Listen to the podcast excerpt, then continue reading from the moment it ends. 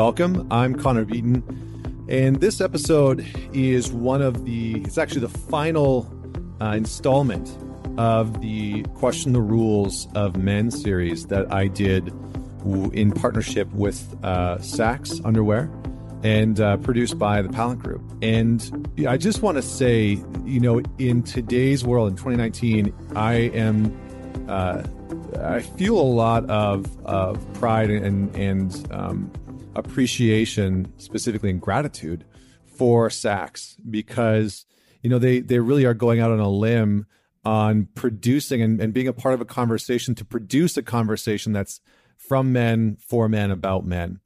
And in a time where a lot of companies are coming under fire for producing those types of things, like you look at the Gillette commercial that that Gillette did earlier on this year. I mean, it had uh, something like 32 million views, but it had two and a half million dislikes right on YouTube and only 800,000 likes. And so the commercial really came under fire. And so at, at, a time when a, you know, a men's brand and company um, has come under a lot of heat just for being a part of uh, the conversation within men and masculinity.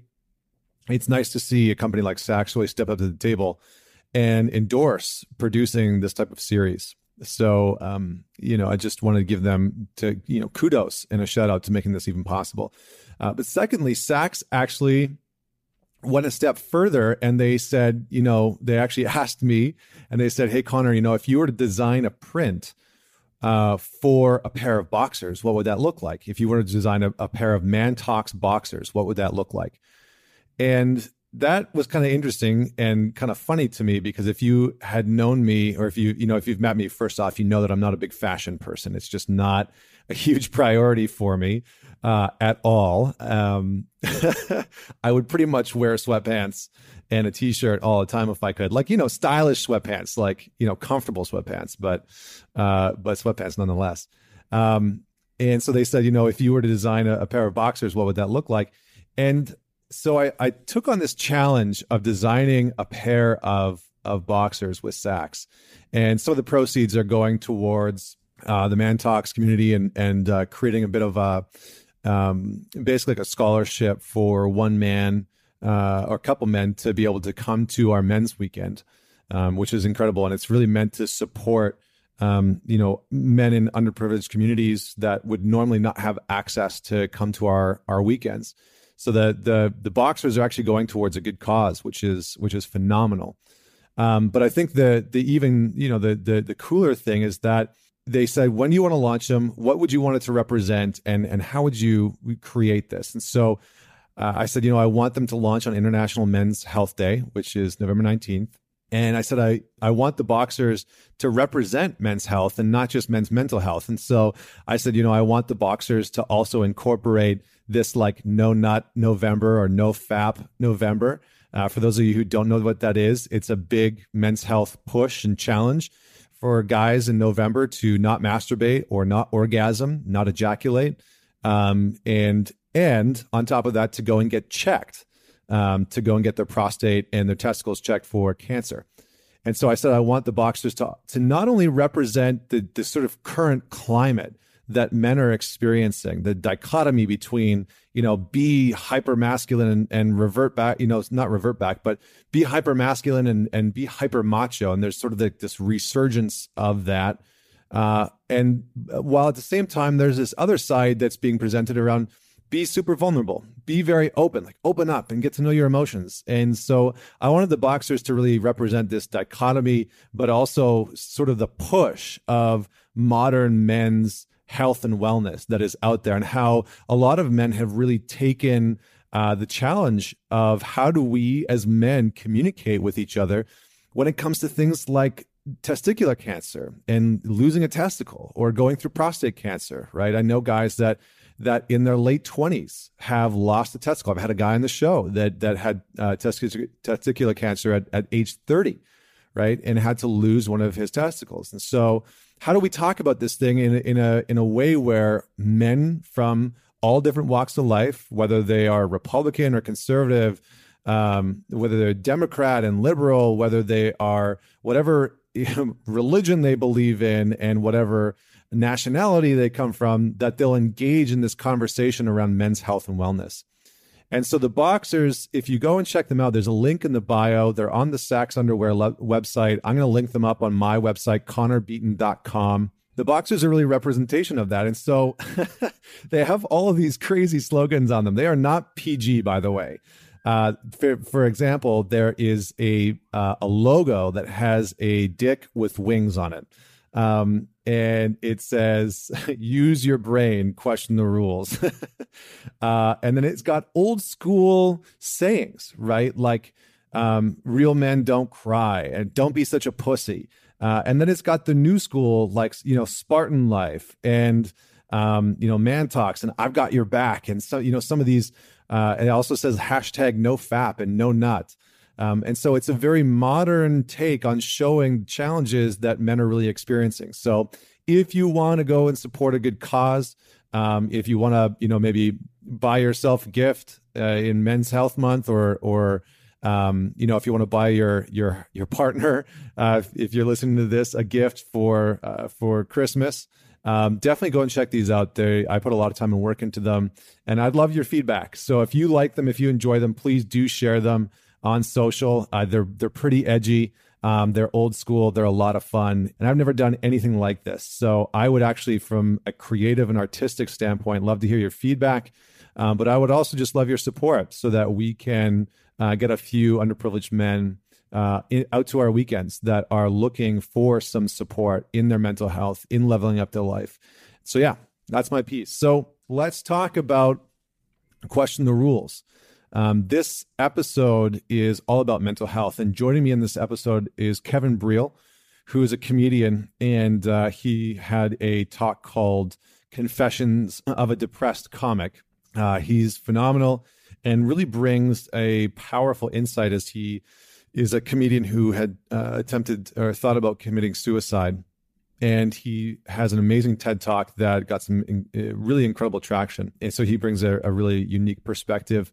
Uh, also joining me is a gentleman named uh, Eldra Jackson the third, and Eldra has just one of the most powerful, powerful stories um, that I've ever heard. And he now does men's work after spending nearly three decades incarcerated, and he did um, some really uh, challenging things in his past um, which he talks about in this episode and talks about spending three decades in prison and uh, a few years he actually spent in solitary confinement. Uh, and then joining me is uh, Dr. Terry Real. And Terry Real is one of the most prominent uh, writers. He wrote a book called I Don't Want to Talk About It The Hidden Legacy of Male Depression. Um, and he is and has been for the last few decades really seen as like the leading voice in men's mental health and wellness. So it's a really, really powerful conversation um, in in the essence of of mental health, men's mental health this month. Um, please share this episode. Please get it out there. Uh, we have the video on YouTube. It's great to watch.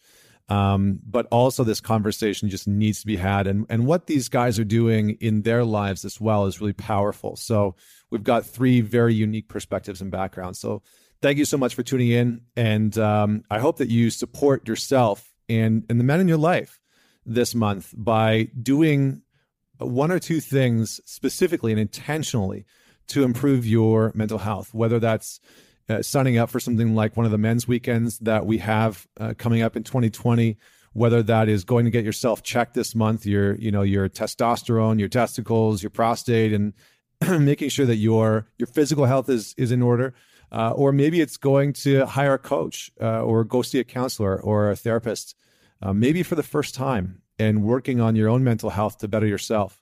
So that's my call. That's my invitation for you. And I would love to know what you're doing. And and lastly, man it forward, right? Man it forward. This is on the boxers, um, but it's really a slogan that I've had for years and years. It's just man it forward, right? Share this with one person.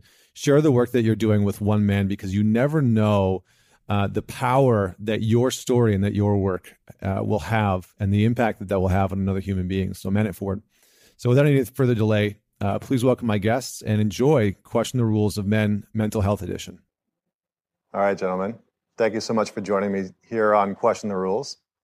Uh, so, I wanted to start off today just by having a little bit of a dialogue with you about some of your defining moments around mental health. So maybe Terry, we'll just start with you. What was a defining moment for you that changed your perspective or relationship to mental health? Well, I don't know about a moment, but as I wrote about in several books, uh, my dad was warm and loving and um, close and violent. Mm. And being raised by this man who I loved and feared kind of imprinted on me what an abuse of male power looks like. Mm. And I think I spent the better part of my life trying to figure out what a healthy use of masculine power might look like. It's kind of been the, the Zen riddle of my of my life. How to be a masculine, powerful person and uh, not in any way be uh, violent. How to have power with and not power over has been one of the great riddles of my life. Mm. Yeah, I think we'll probably get a little bit more into how masculinity might impact that or how our views as men might impact that. But I appreciate that because I think that's a, a very common theme that some uh, men face. So, growing up as a boy, what did you see in terms of how your father uh, interacted as a man? Did he, did he teach you things of what he believed a man should be? Oh yeah, he was um, he was very extreme. Mm uh, in despising anything that uh, he saw as weak or vulnerable or passive. And uh, we'll probably get into it. I mean, he had his own story, of course, as to why he was so extreme mm. about it. Um, I, I became a therapist to garner the skills I needed to talk to my dad about what the hell had happened to him. And it took me becoming a skilled therapeutic interviewer to get past his defenses and walls and finally get him to tell me his story. And um, like any son, uh, particularly with a flawed father that you love, I loved my old man. I felt sorry for him. Um, we have to make sense out of them as people and dethrone them from a larger than life position and start to see them in their own context. But they have to open up and talk to us in order for that to happen. Yeah, there seems to be some shame or some hesitation from past generations of men to open up. Can you give some context into maybe what the older generation feels and, and why they don't feel like it's okay to open up and talk about certain parts of their past and certain parts of their life. I know for myself, my grandfather was in World War II, and that was a chapter in his life that he just wouldn't, wouldn't talk, talk about. about. He just wouldn't talk about it. And there were certain times in his life where he would, you know, he would he would open up about it, but it was very small details, and it sounded very hard for him to to talk about. So, can you give us a little bit more context on why that happens? Well, the, essence of traditional masculinity, there, traditional masculinity rests on two pillars. The one is the delusion of dominance, power over instead of power with, and the other is the denial of vulnerability. To the degree to which you're invulnerable, you're manly. To the degree to which you're vulnerable, you're unmanly. And so all these generation of booby, boo, you know, my dad, World War II, um, they wouldn't talk to you because uh, they wouldn't move into their own vulnerability. And it, because they'd been taught that any sign of vulnerability was weak and despicable. Hmm. What's so sad about that is all of us sons, the whole generation of boys, are dying for our father's vulnerability. And our fathers are trying to toughen us up and make us strong when all we want is their, you know, I, I wrote in one of my books, sons don't need their father's balls, they need their hearts. Mm. And uh, a father's heart is not so easy to come by. Yeah. Yeah. I mean, that's a great, that's a, a really great quote and a really great, great perspective that I think a lot of men could start to integrate. What do you see the challenges are when it comes to bridging the gap? You know, in your book, I don't want to talk about it. It's largely about this hidden legacy that a lot of men have when it comes to depression and pain and suffering. And we tend to hide those things behind um, behind closed doors because of the two pillars that you're talking about. Yeah. But one of the things that I do see is that a lot of men today are struggling to connect with their fathers in the way that you're talking about. So, what were some of the things that you did to bridge that gap with understanding some of the challenges that your father had with mental health or his, you know, his depression? Well, my father struggled with depression his whole life. His father struggled with depression. I've struggled on and off with depression. Uh, and I, in my work as a therapist and working with men, I talk a lot about daring to change the legacy. Hmm. That this work isn't just for you.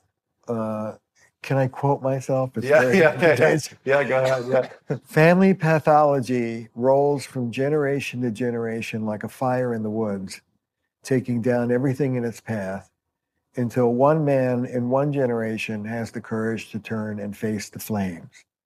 That man brings peace to his ancestors and spares the children who follow. Hmm. The best thing we can do for our kids is our own work. Yeah. Yeah, that's that's beautiful. It's it's like generational healing in a sense. And yeah, a lot of the men that I work with won't do the hard work of yeah. reconstructing who they are for their own sakes, and they certainly won't do it for their quote unquote, you know, controlling wives. Yeah. But they will do it to spare their children. Yeah, interesting. I, I, will say to a guy, even a tough guy who's hard to reach, I'll say to him, What's your relationship like with your dad? How would you like your relationship to be with your kids?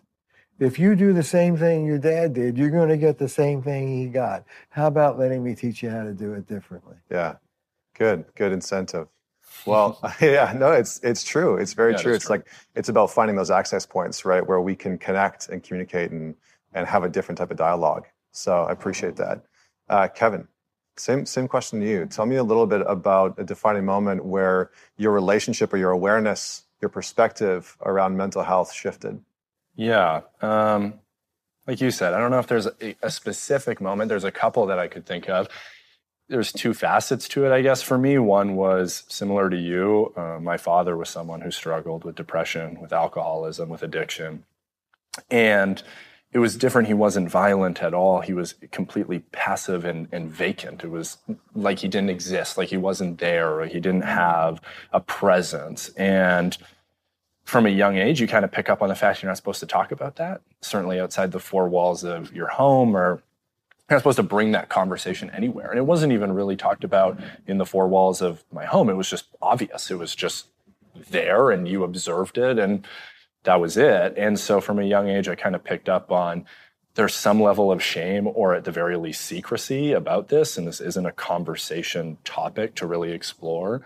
And then for me, I went through experiences as a young kid where I really struggled with depression and I had no tools for how to deal with that. But I also just didn't have a mindset for how to deal with that. I didn't think I could talk about it. I didn't think I should talk about it. And so I kind of lived this I put up a lot of walls so no one could see it, no one could see in. And I thought that kept me safe, you know, which is the great illusion is you put up all these walls and then no one can see you, but you can't see out at a certain point. And so for years, for about four years, I, I lived that way and it, it reached a, you know, a breaking point where I was a 17 year old kid and I hit this suicidal rock bottom on a particular day and wrote a suicide note and, and genuinely just didn't have a vision for my life that kind of extended past that exact moment in time. And that was a different type of awakening because I think when you're just struggling with it consistently, there's this element where you become numb to it and it does become a new normal and you kind of accept it in these ways, whether that's out of fear or shame or who knows. And so for me, that was this moment where I go, yeah, this is a real problem. If I don't want to be alive, that's an issue, obviously. And it, it, took that for me to really wake up to it. But I think there's so many different mindsets that are kind of modeled to you from your environment. And I had picked up on all these ones that said, you push it down, you push it down, you push it down, you hide it, you put up these walls, you run away from it, you pretend it's not there. So I had no real conception of what it meant to face it head on. And so I just didn't. And you can do that for a day or a week, but you do that for long enough and then eventually you just you have to face it. And yeah. so for me I kind of realized that in that particular moment and it was a you know a dramatic moment but it just helped me go wow this is a real thing.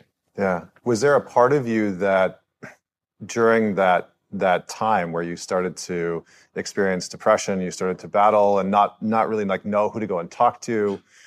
Was there a part of you that kind of felt or believed this story of like I have to hit rock bottom before things will get better? Yeah, maybe. I think about that sometimes now because it's so it's so intense and it's so obvious in a way that you force yourself into these corners only so that you can work your way out of them maybe. I think that I just didn't have any higher awareness that this was a thing, you know? And I didn't think I had any conception of what even mental health meant. You just kind of come into the world and there's all these different mental models or philosophies that you could follow and it just seems like all of them at the core just say do all these things to be happy and so you feel well if i'm the opposite of that then i must really be failing at everything and so you almost mm-hmm. wonder if there's a deeper problem existing within your consciousness or maybe your intelligence or I just didn't know. And so yeah. I just kind of kept pushing it away. And I think that that was something that in the short term you think you're avoiding pain, but in the long term you're just accumulating it for later, you yeah. know? And I think that was what it kind of took for me to go, oh, there, this is what later looks like.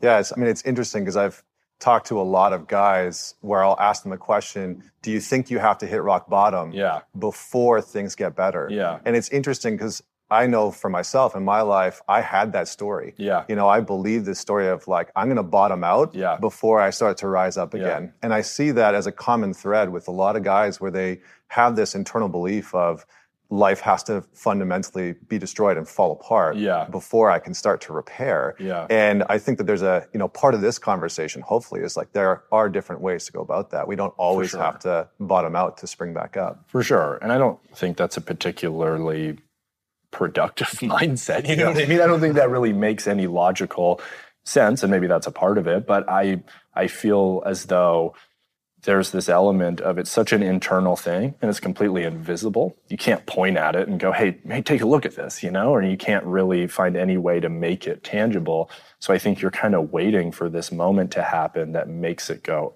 oh, that's what it really is. And so for me, just realizing that this will push me to a point where I don't even want to be here. Yeah. That was sort of an epiphany, you know, versus just going, this is a prolonged, never ending, kind of intangible flat, numb feeling that I just live my life with. And so now, you know, you you think about how you relate to mental health and stuff. And the, I think the biggest thing that just changes is you have a different awareness of what it even is in the first place and how yeah. you live with it on a day to day and how things might fluctuate or change. But you have a much healthier understanding of what it looks like. But when you're just in the middle of it and you don't have any consciousness around that, any awareness around that, you don't have any tools or skills in that area you just don't know. And i think that's sometimes why it takes people to these big dramatic moments to have that awakening because yeah. they just they literally don't know better. Yeah it's a good i mean it's a really great way of putting it. So eldra yes sir. you have had quite the journey uh, here and i want to thank you for being here. You know your uh, the work that you do has really inspired me and i think it's inspired a lot of people. And uh, so the same same question for you. Tell me tell me or tell us uh, a little bit about the defining moment for you that sort of shifted your awareness, uh, your relationship to mental health. How much time you got? Yeah. defining moment. Uh, hmm. Two that stand out. The theme here, the common theme here that I'm hearing is is is the theme with fathers. Uh, my father was a Vietnam veteran. He earned a Purple Heart in Vietnam which is something that he never talks about. Uh, and when he came back from Vietnam, when I was growing up, he was a drill sergeant. Mm. So that's the household I grew up in stern, strict, my way or the highway. And and and growing up, when I was growing up, corporal punishment was uh, was legal. It was accepted. I mean, hell, they used to give permission slips in school. You know, you can either get it in school or you can get it at home. Uh, that is a piece that contributed to uh, where I was as far as mental health was concerned. And uh, I had an experience when I was younger. I've got a sister that's four years my junior, and I had experiences with babysitters, mm. both male and female, where uh, uh, uh, sexual predation was involved. And a piece of that for me was submitting to a male babysitter at the age of seven in order to save my younger sister. Mm.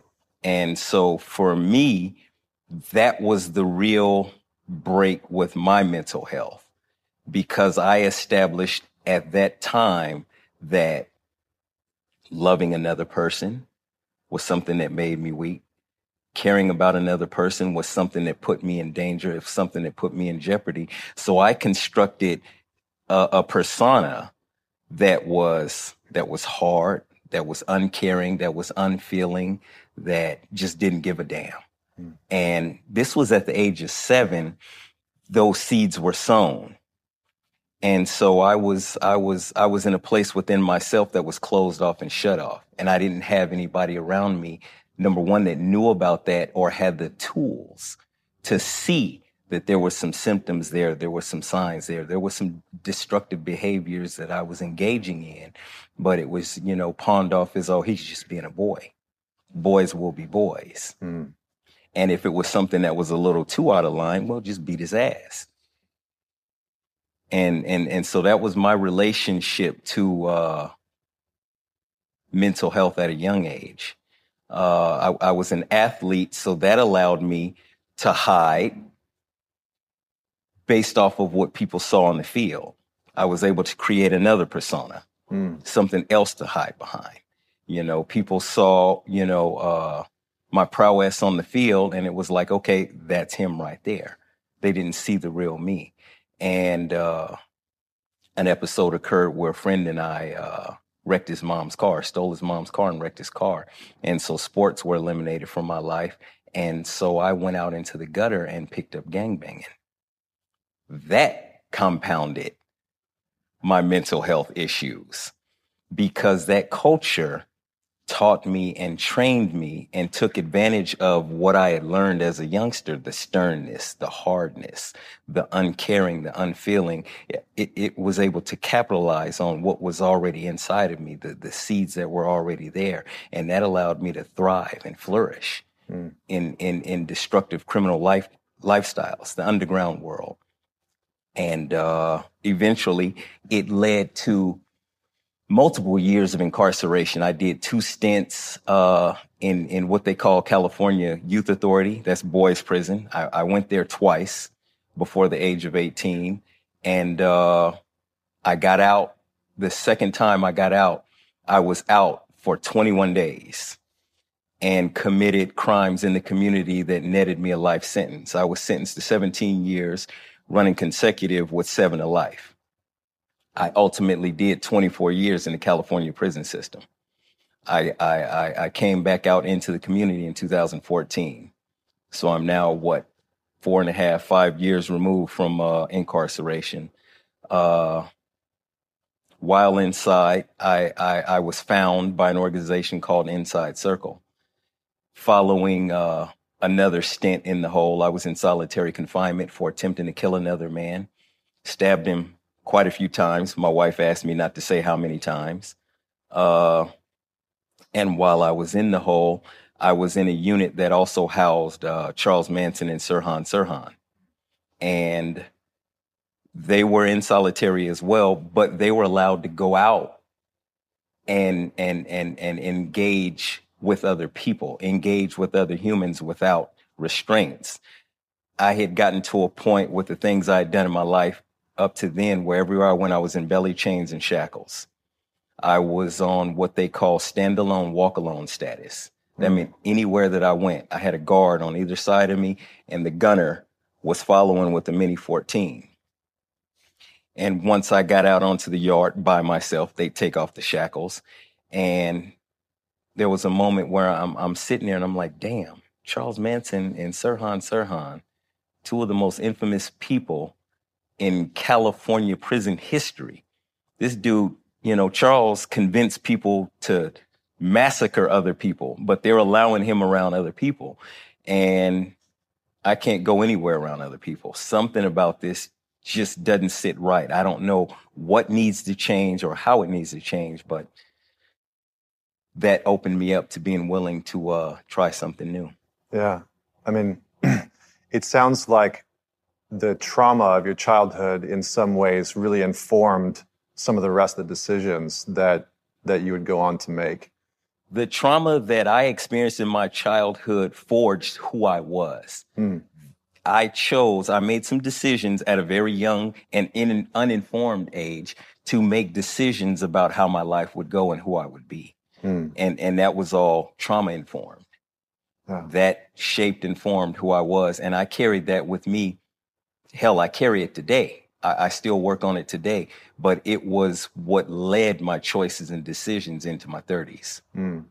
You know, you've done a lot of I mean, you've you've done time. You've been around these types of men. You've now started to rehabilitate these men. This is actually a question for all of you guys. But what do you see are some of the rules that we as men try to abide by that cause some of this dysfunction, some of this chaos?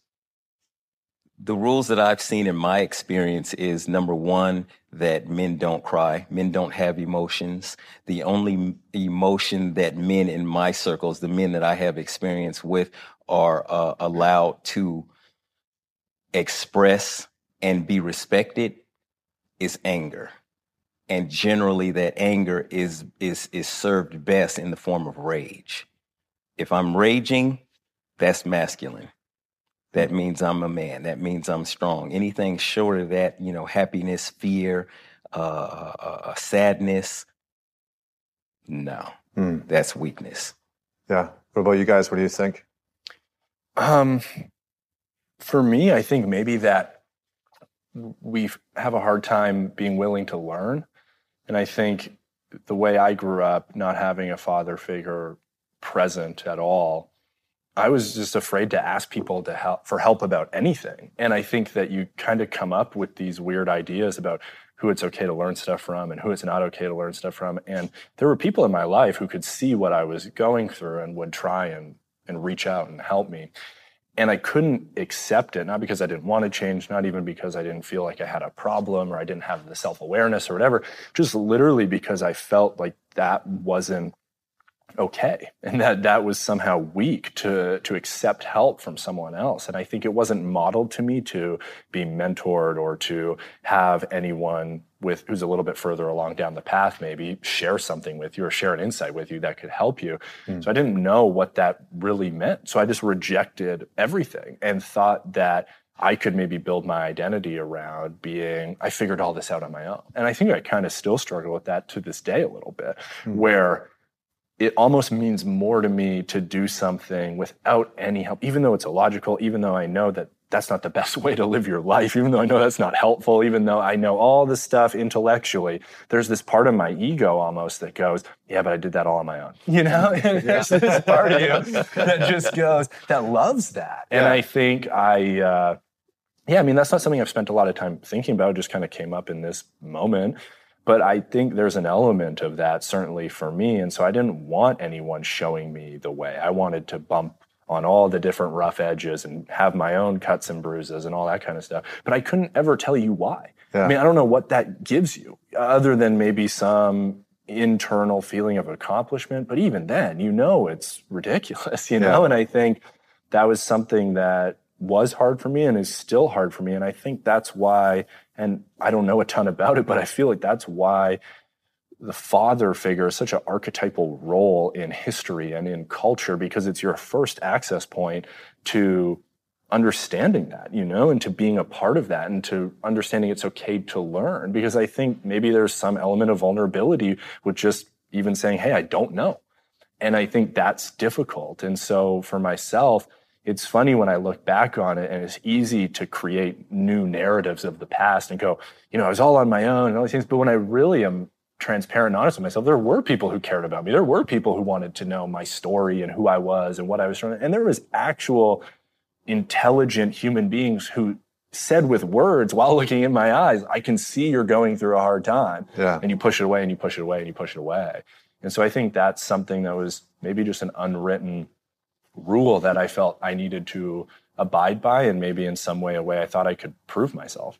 Yeah, it's almost like our competitive nature, right? It's like I'm going to prove to you that I can do this, that I can perform, that I can win, that I can be successful. The irony like is, no one cares it. about that. You know what I mean? Like the irony is, there's no prize for that. The irony is, is that there's no extra points for that type of mindset. It's actually within yourself. And I think that's one of the areas I'm happy to have changed a bit in. And I think I need a lot more work in that hmm. area mm. is to be able to say, hey, you're a little further down this path than I am. What do you think about this problem? And even now, I notice myself, I'll tell someone about a problem, especially if I'm talking to someone who, and I, I'm lucky to have a few super solid mentors. I notice that sometimes I'll even share my problem and I'll pre-frame it with an answer. Being, you know, I'll say, "Hey, this is what I'm struggling, and this is what I think I should do, and I've got all these different ideas." It's like it's almost hard for me just to say this is my problem. What do you think? It's almost as though i have to say you know i've spent a lot of time thinking about yeah. this and all the different possibilities and only now do i come to you with it you know? Yeah. and i think there's something very odd about that. Mm. yeah. Thank you. I appreciate that. Terry what do you think?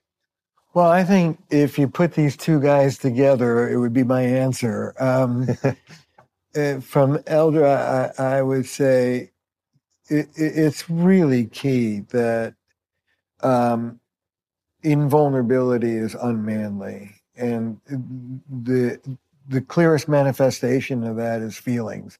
You can't have any feelings. Uh, you, you, you're allowed anger, and one more, I would say, you're allowed lust. Th- mm-hmm. those two feelings are allowable for a man. Nothing else.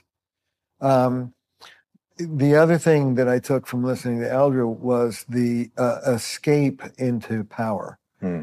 Uh, anger is okay, but rage is really manly. And uh, so a combination of cutting yourself off from your feelings, coupled with flying into what I call grandiosity better than an attack, is really central to masculinity. And then listening to you, uh, my language for what you're describing is that you learn to be anti dependent, hmm. needless, and wantless. I'll take care of it myself, which is also very masculine.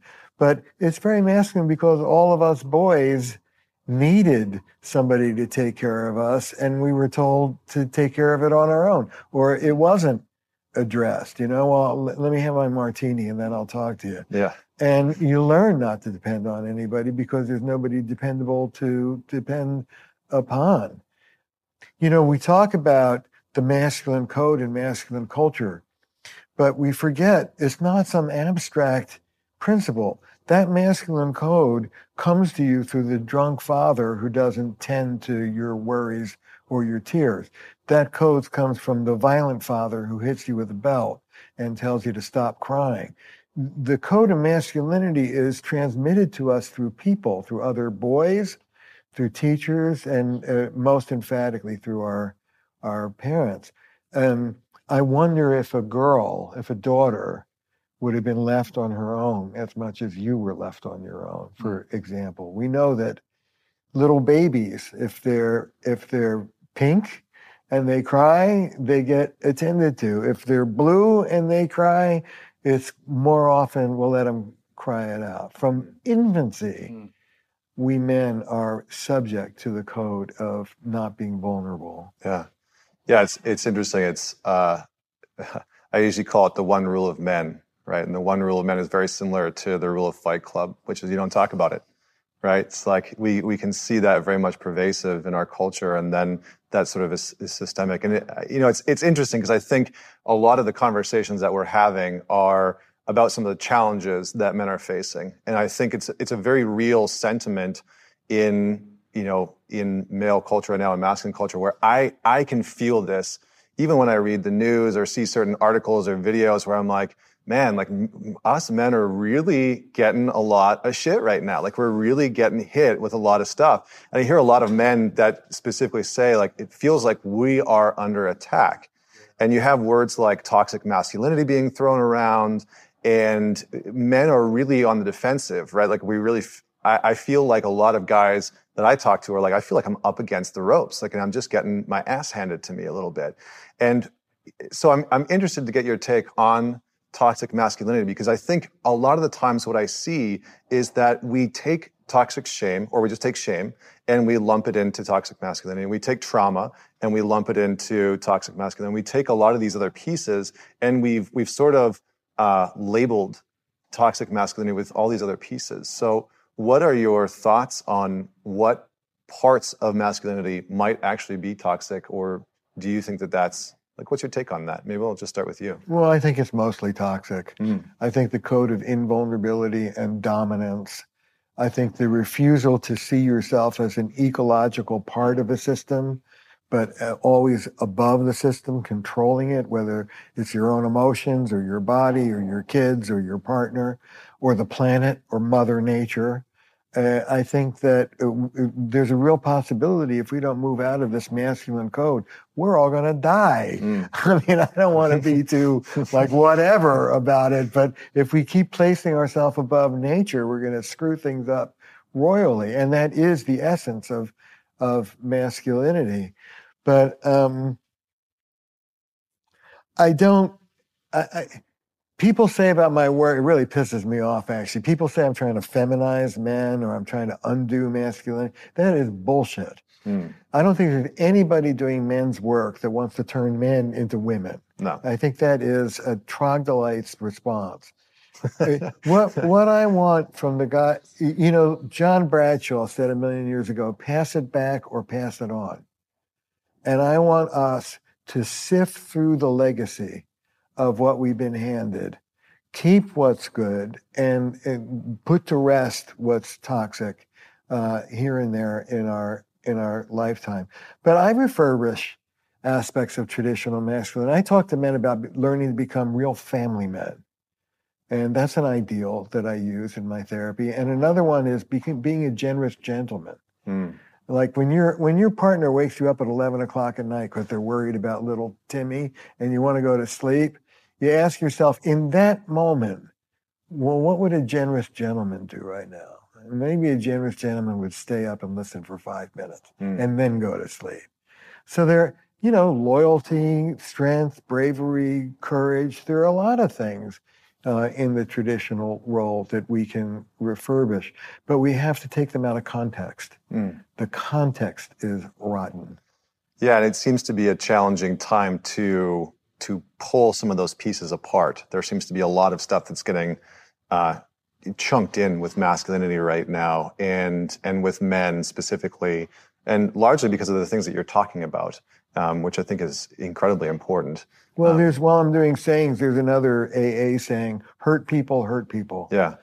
And we've been talking about men's trauma, but we also need to talk about men's moving from that trauma, from that shame into grandiosity into better than, superiority, and attack. Mm. Because central to masculinity is also the theme of moving from the one down, helpless, defective feeling up into the one up, superior position, moving into indignation, seeing yourself as an angry victim, and then attacking. Mm. You know, one of the great things that uh, I learned from Jim Gilligan, who's been working with prison population for 40 years, is every perpetrator feels like a victim. Everybody's a hero in their own story. And uh, the role of uh, kind of righteous, avenging, angry victim is central to masculinity. Mm. So we have to, um, the reason why we're in so much trouble these days is because we've been offensive.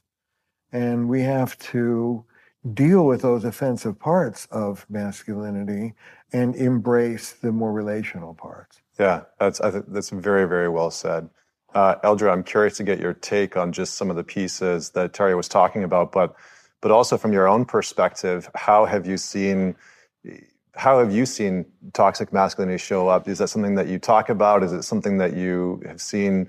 Well, you know, when you were growing up, when you were in prison, now that you're doing rehabilitation work, how have you seen uh, that shift and change? Uh, have I seen toxic masculinity in my walk? I've seen hyper toxic masculinity in in in the alleys that I've traveled in.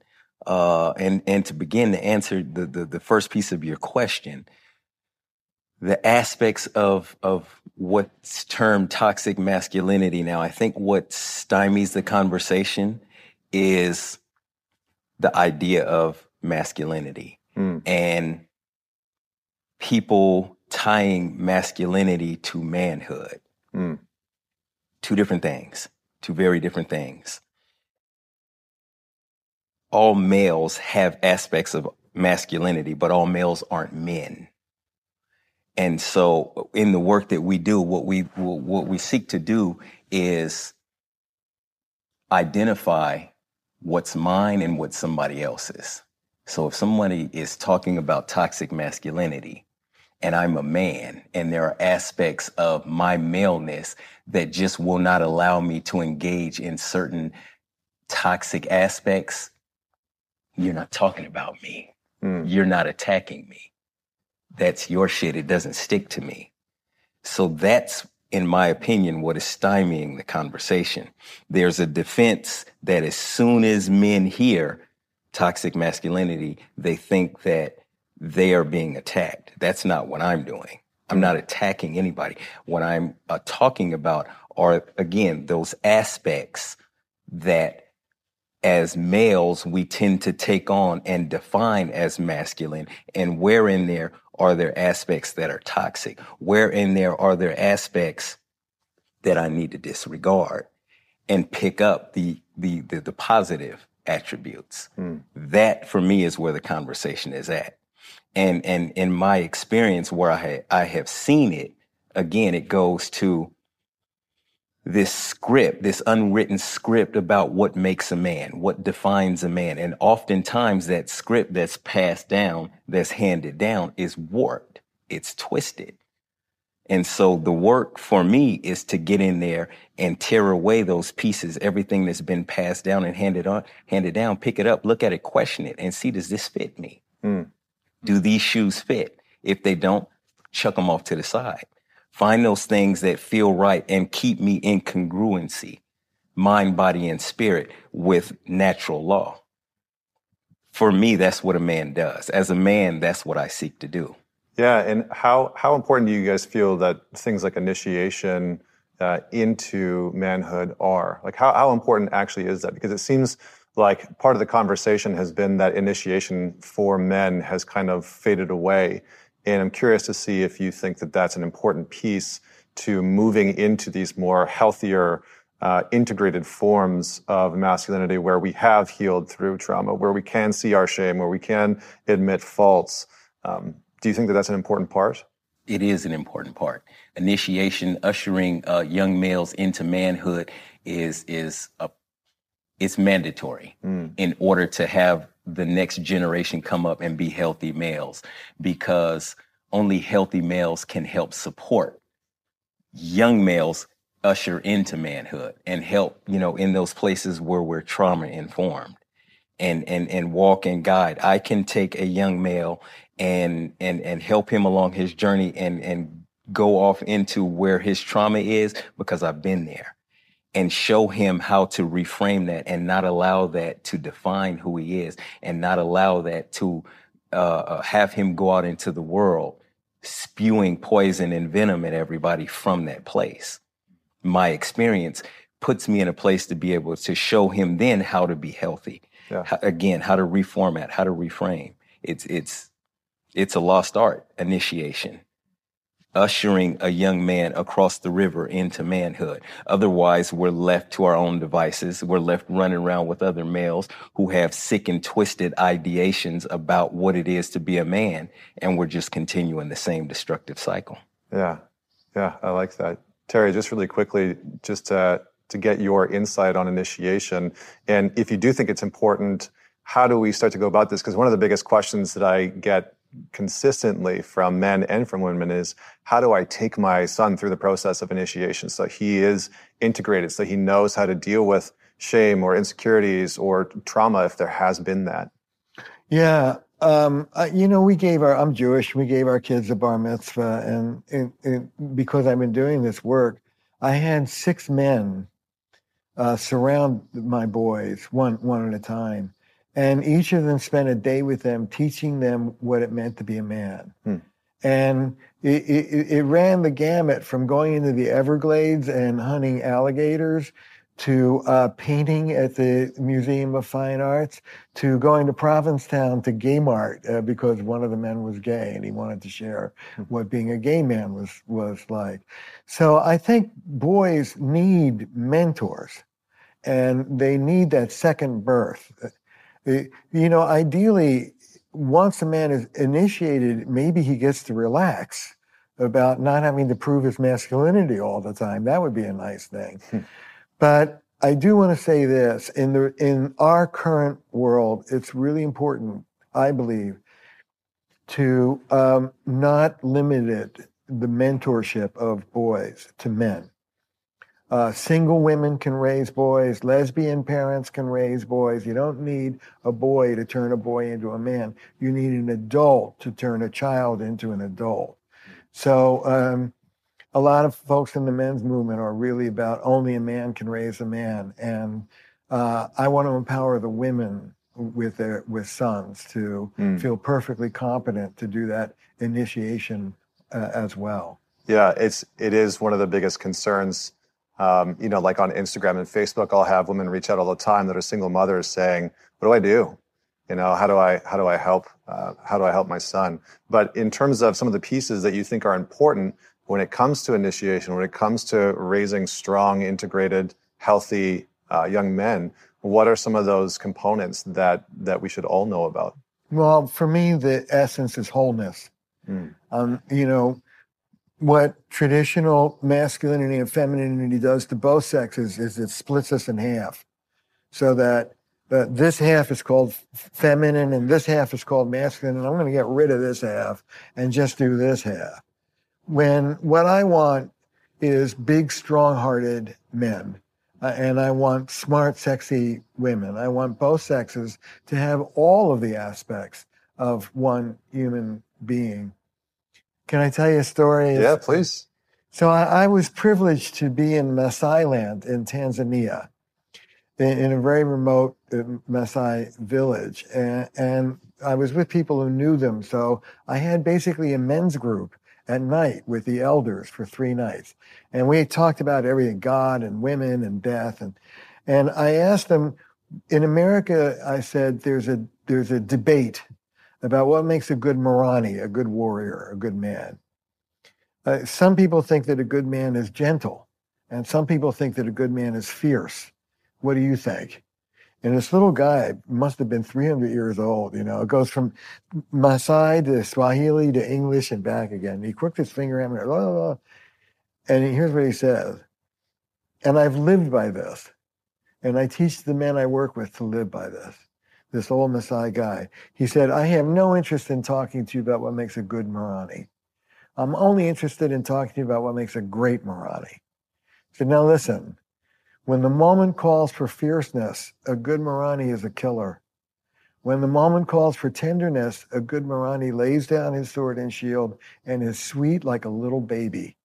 He said, what makes a great Marani is knowing which moment is which. Hmm. And that's my ideal. When the moment calls for tenderness, get in touch with your quote unquote feminine side and be a sweetheart. When the moment calls for action, stand up and, and take no prisoners, but know which moment is which and have access to all of your humanity. Hmm. Yeah, that's really well put.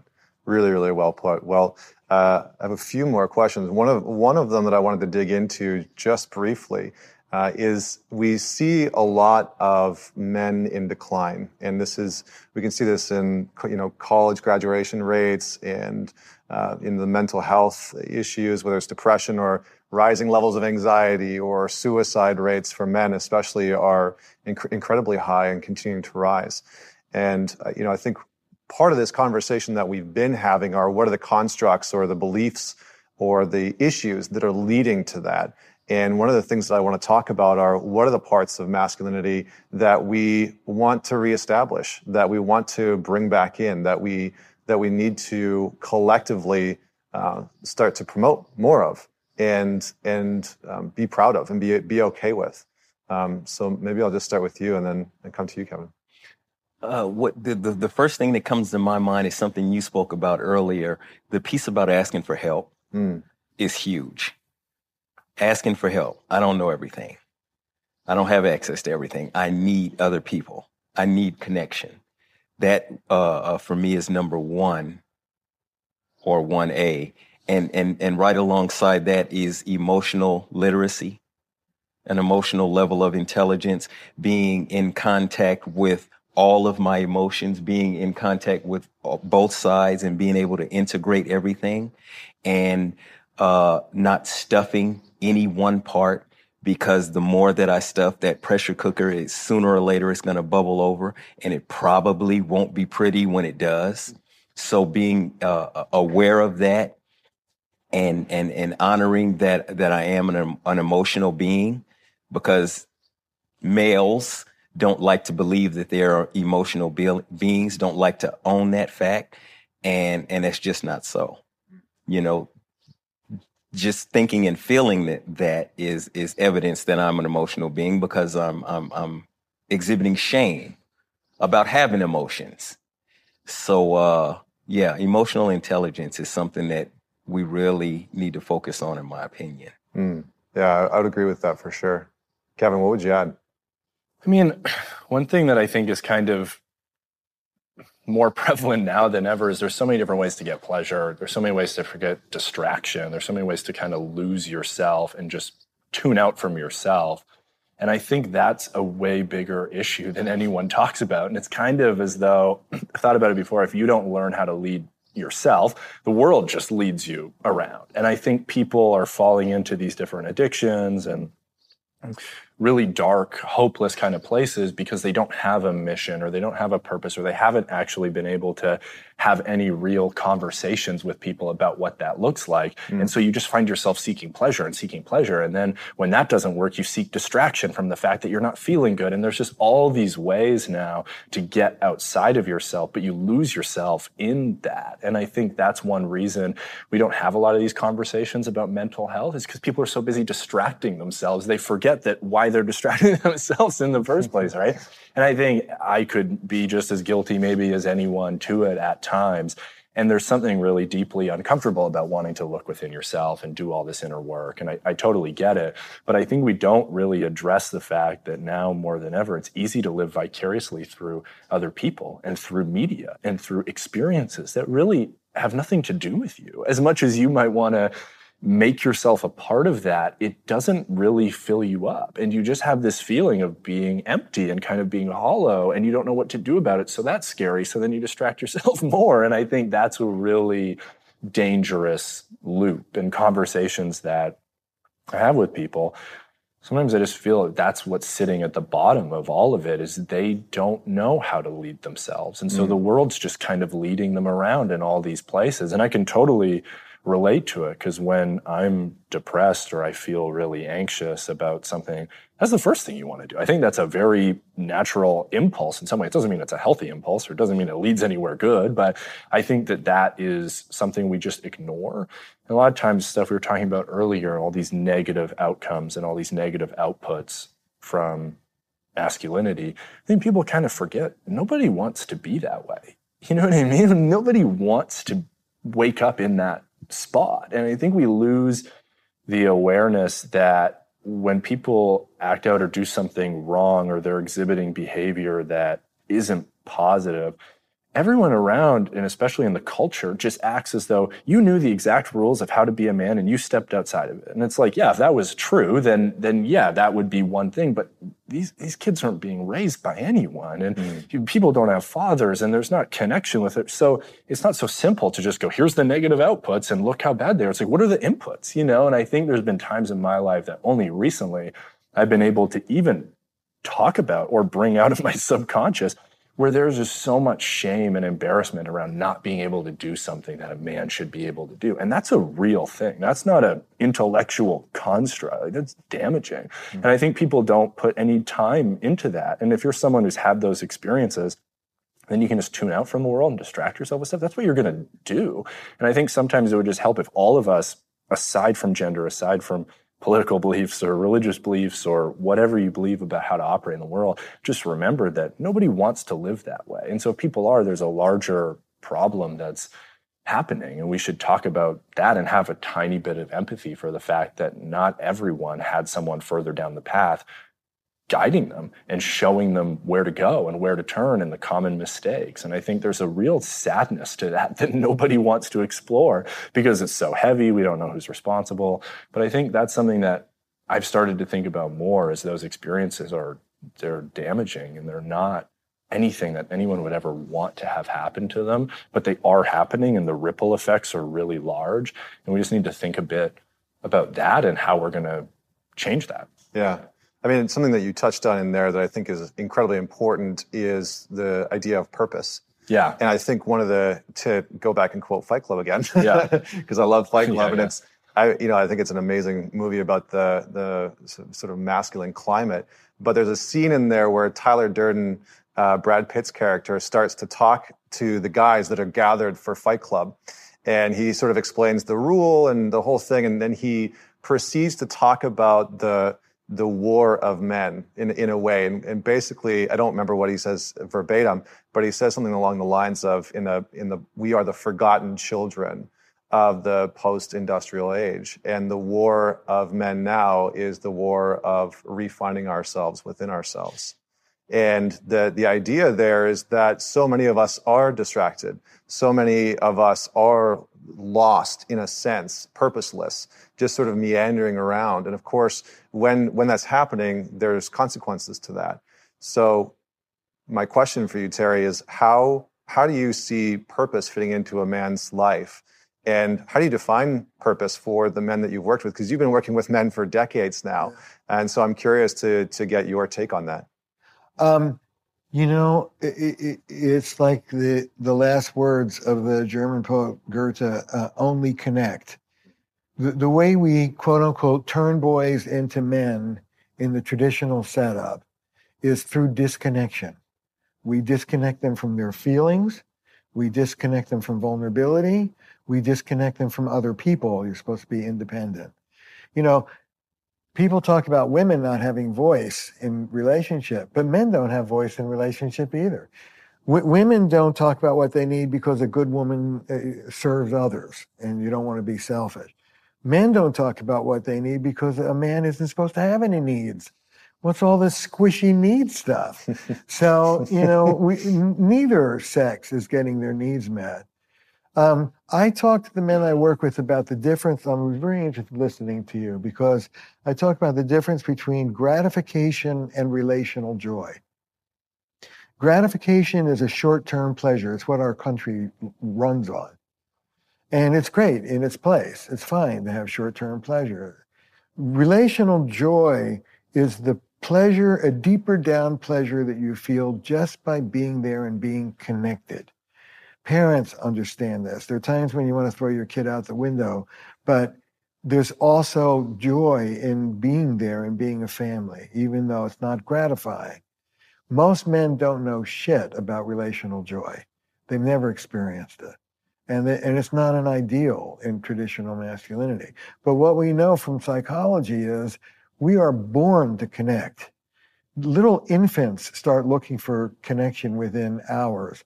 You know, it's the one thing that will make us happy. So I'm going to put the purpose as being connection, mm. connection to ourselves and having a good relationship with ourselves, and connection to the people we love and having a good relationship with them. Start with that. Start with being a family man, and then radiate out. The, you, you spoke. Well, we've all been speaking about boys and men initiation. Look, a boy is somebody on the make. A boy is the question of a boy is what you got, what, what, what gratification. What what, you, what am I going to get from the world? I believe a man's question is what is the world asking of me right now? What is the right action? What is being called for? And um, it's not about me, me, me, me, me. And I talk to men not about altruism, I don't believe in altruism, but about enlightened self interest. Happy wife, happy life. Uh, happy family, happy guy. It, it's in your interest to learn some of these relational skills, open up your heart, and connect to everybody else. They'll do better, and you'll feel a lot better. Trust me, you will. Yeah. Well, I mean, it, and it seems to be the thing you know, you're talking about the, the relational interest and the connection. It seems to be the thing that so many men are really craving.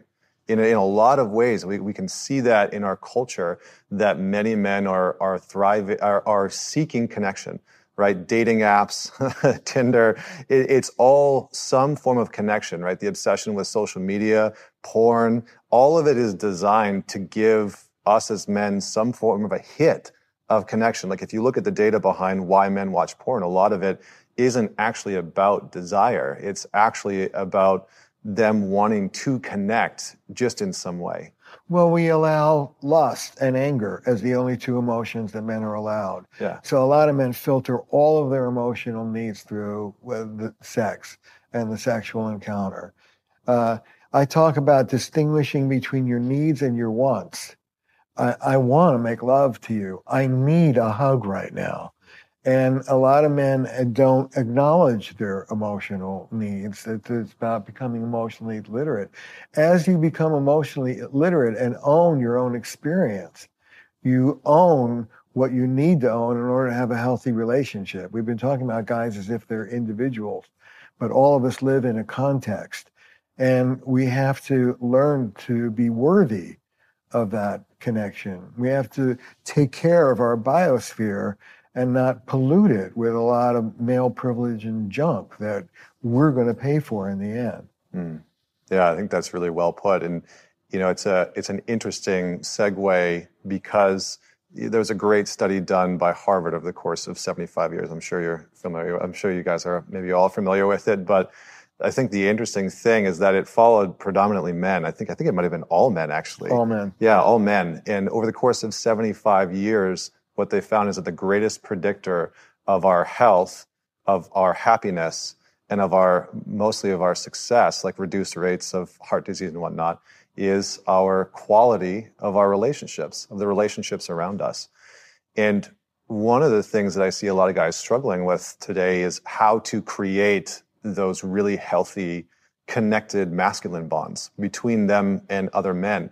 Because oftentimes, you know, we can get in that competitive nature with even our buddies and not really talk about the things that are really important, like we're talking about today. They're really meaningful conversations. So, what do you see are the blocks that some men are facing in building those types of relationships with other men? And how would you encourage them to to start to move past that normal conversation that they have. maybe I'll start with you, Eldra. The biggest block that I see, and I, I always like to speak from the I perspective, from for, for self. The biggest block is the emotion of fear, mm. uh, fear of being uh, ridiculed, fear of being seen as weak, uh, uh fear of standing out and going against the grain, going against the norm and and for me the way to get beyond that is to start to grow beyond you know the bullshit talk. You know we can sit around and talk about going to the bar and somebody's got their eye on a girl across the room and and everybody can sit there and and, and keep score keep tally. We can talk about that for hours. Ask the question okay yeah we want to talk about women. Tell me about the first time you fell in love with a woman and got your heart broke that's a conversation to have because then that opens the door to start going into the emotional intelligence and starting to share because people go through things like that. They just don't talk about them. They'll go somewhere and, and, and lock up in, in, a, in an apartment or something for six months and nobody will see them. And then they come back out and they've got the good face on and they're all strong. But you, you were just sitting in there going through a whole bunch of shit and never talked about it with anybody. Let's sit down and have that conversation. Yeah. Kevin, what do you wish that you knew uh, back in the day when you were going through tough times about being yeah. able to connect and open up with other guys? Well, I guess what I wish I knew then was just how how common it really is. You know what I mean? And how everyone's dealing with that. And people can say that they're not, but that's not real either, you know? And I think that's a huge piece. But I think the other piece comes back to something we've kind of touched on a little bit, which is just ego. And I think I notice this really funny thing where I can't open up to someone that I don't respect as another man. But if I do respect another man, then I'm suddenly like competing with him. You know what I mean? So it's like I can't respect this guy and open up to him, but then this guy who I can, it has to always be this. You're constantly like you think you use the words of proving your masculinity over and over again. And even when that isn't intentional or i wouldn't say that that's intentional or i wouldn't even identify as the type of person who does that. But then you notice it right? You notice yourself just so eager to share a certain thing that might look make yourself look a certain way and you're always posturing and you're always trying to put your recent success or whatever it may be forward. And i think a lot of that comes down to ego and then fear, you know, and mm. fear of who you really are without all the external stuff and without what this person says about you or without what you've done or without what mountain you've climbed or thing you've built or whatever. Who are you really? And I think sometimes that's scary because we put so much time in those external things. Maybe we're not that amazing internally. And I think that's something I've really struggled with and still kind of continue to struggle with is just being able to connect with someone on a real level without always feeling like you need to prove something and would also without feeling that fear of is this enough? And i think those are things that we just don't learn and we just don't talk about. And so then you're always kind of improvising in every single interaction and relationship you have. And you just kind of go with what the room seems to respond to and you just mm. kind of go with what the next guy seems to think is normal and you just kind of go with the flow and i think that's very dangerous and can lead to a really isolating place where you say i've got these good friends but nobody knows me and all these types of things and so yeah. i think that's something that i just want to be more conscious about and aware of even today sitting here is just actually being willing to show yourself to someone without that ego and without that judgment and without that overarching kind of omnipresent fear that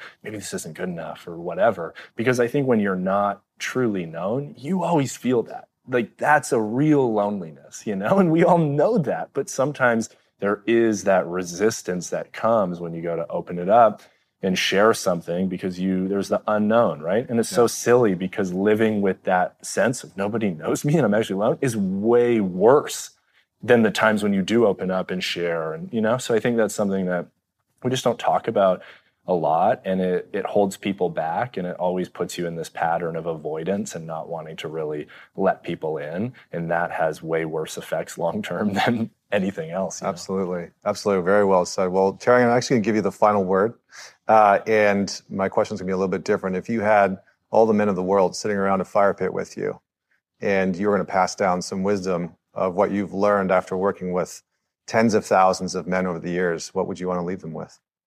Uh, give up your obsession with strength. Be a, a whole, real human being and learn about intimacy. Hmm. See, traditional masculinity cuts us away from intimacy. And People say that men are afraid of intimacy. I don't believe that. Men are afraid of domination. In the world of men, you're one up or one that winner or loser. Every man listening to this knows what I'm talking about. And it's what you, you every time you walk into a room, you're evaluating who's above me, who's below me, how's my performance. I, I'd like people to just get rid of all that shit and be with what's in front of your face. Yeah. And don't be above it and don't be below it, but just be with it. Men need to learn what with means. And that's my wish for men. Yeah. Awesome. So good. Thank you so much, guys, for being on the show. And uh, yeah, looking forward to seeing how all of your journeys unfold moving forward, especially with the work that you're all doing in the world. So thank you so much. Thank you, man. Thank, Thank you, you for having me. Thanks, man.